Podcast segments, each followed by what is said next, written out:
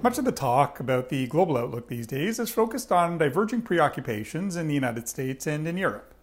The war in Ukraine threatens energy supplies to Europe, has upended confidence, and thrown into question the continent's ability to restore growth and stability. Across the pond, inflationary pressures far outweigh fears of a growth slowdown, for now at least, and questions abound about the U.S. Federal Reserve's ability to orchestrate a so-called soft landing. However, a large, admittedly less visible segment of the global economy faces concerns of a more existential nature. Having barely emerged from the COVID-19-induced economic downturn, many less developed economies now find themselves battling both increases in food and fuel prices, with Russia accounting for about 12% of global oil production and more than 16% of the world's natural gas supplies. The situation in Eastern Europe continues to keep energy prices at elevated levels. Meanwhile, agricultural commodity prices are all much higher this year than they were last year, given the importance of Black Sea grain exports as well as other essential inputs from the region, like fertilizers. And with the war disrupting planting schedules and yields for next year, there appears very little end in sight. Elevated food and energy prices are key pressure points for many less developed countries where household spending on these staples account for a larger share of total income. Many of these countries also entered the pandemic with elevated debt ratios and have emerged from the downturn with more limited policy room to maneuver, having also experimented with larger budget deficits and unconventional monetary policies. For those countries already under financial strain, this unexpected shock presents additional credit risk in an already tightening credit environment.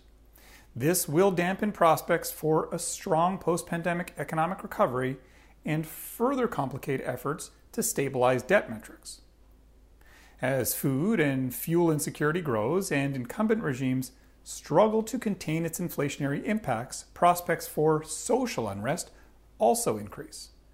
Higher staple prices have commonly triggered political instability in the past. We've already witnessed bread price protests in Pakistan, and a January fuel price increase in Kazakhstan boil over into anti-government protests in that market.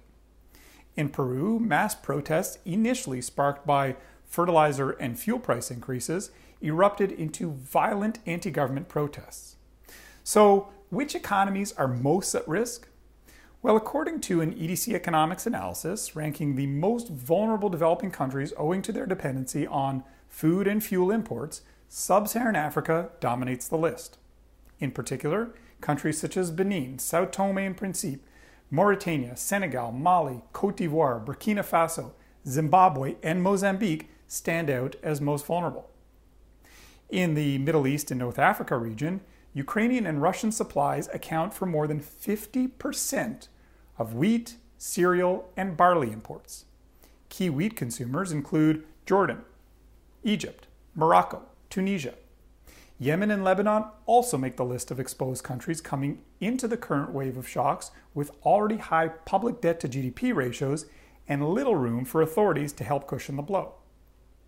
Other notable vulnerabilities include Sri Lanka and Pakistan, for their dependence on fuel imports, and Indonesia and Turkey, given that they rank among the largest global importers of wheat. Among Caribbean markets, the small island economies of Barbados and Jamaica are key fuel importers, already suffering from the negative impacts of the pandemic on vital tourism receipts. The bottom line? Growing food and energy security concerns resulting from the war in Ukraine threatened to push millions of people further into poverty and tip dozens of countries into debt crises. While the current price environment is no doubt a benefit to many commodity exporting markets, sustained high prices for both food and fuel will produce more losers than winners among developing economies, potentially creating new sources of economic and political instability.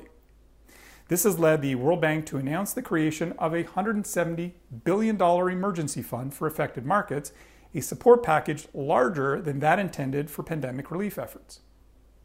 Let's hope that the plight of the less vulnerable comes into sharper focus before it's too late.